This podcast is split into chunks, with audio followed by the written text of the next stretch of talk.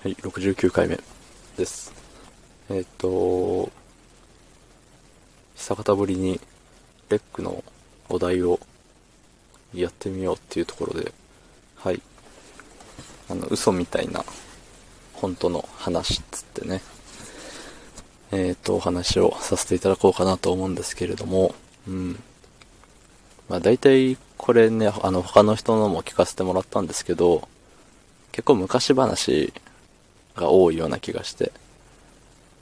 まあ、そう言ってる僕も昔話をさせていただくんですが、あのー昔ね、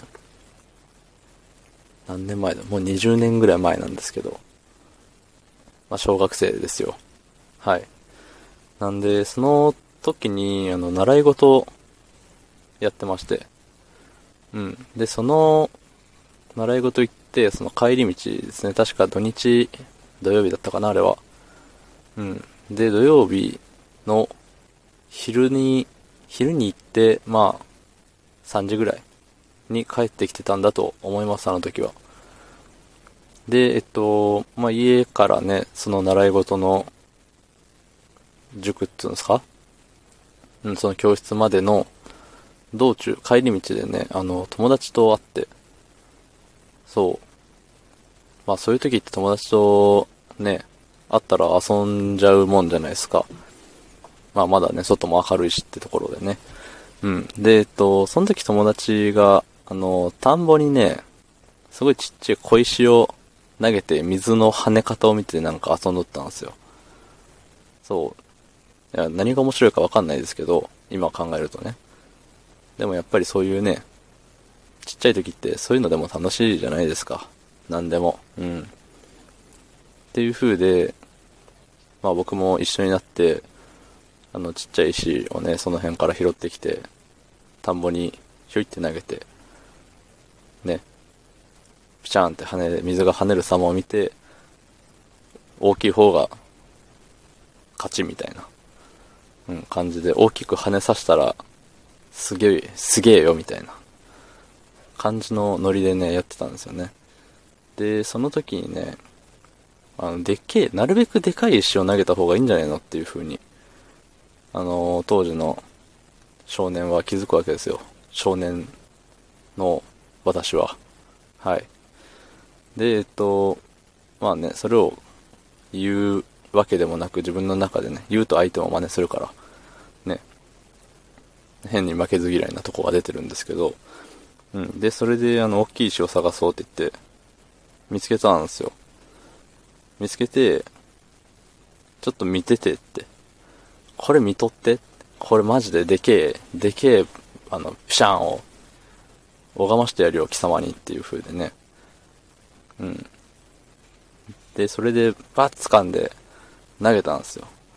で、掴んだ時にね、一瞬、んってなって、これは、思ったんですよ。でもなんかそこでね、あの、止まっちゃうとね、あの、うん、どうしたのみたいな感じになっちゃうんで、もうとりあえず、そこはね、投げることが一番正解なんですよ。うん。うんこだったっすね。はい。すいません。突然のオチ、突然の汚いもの。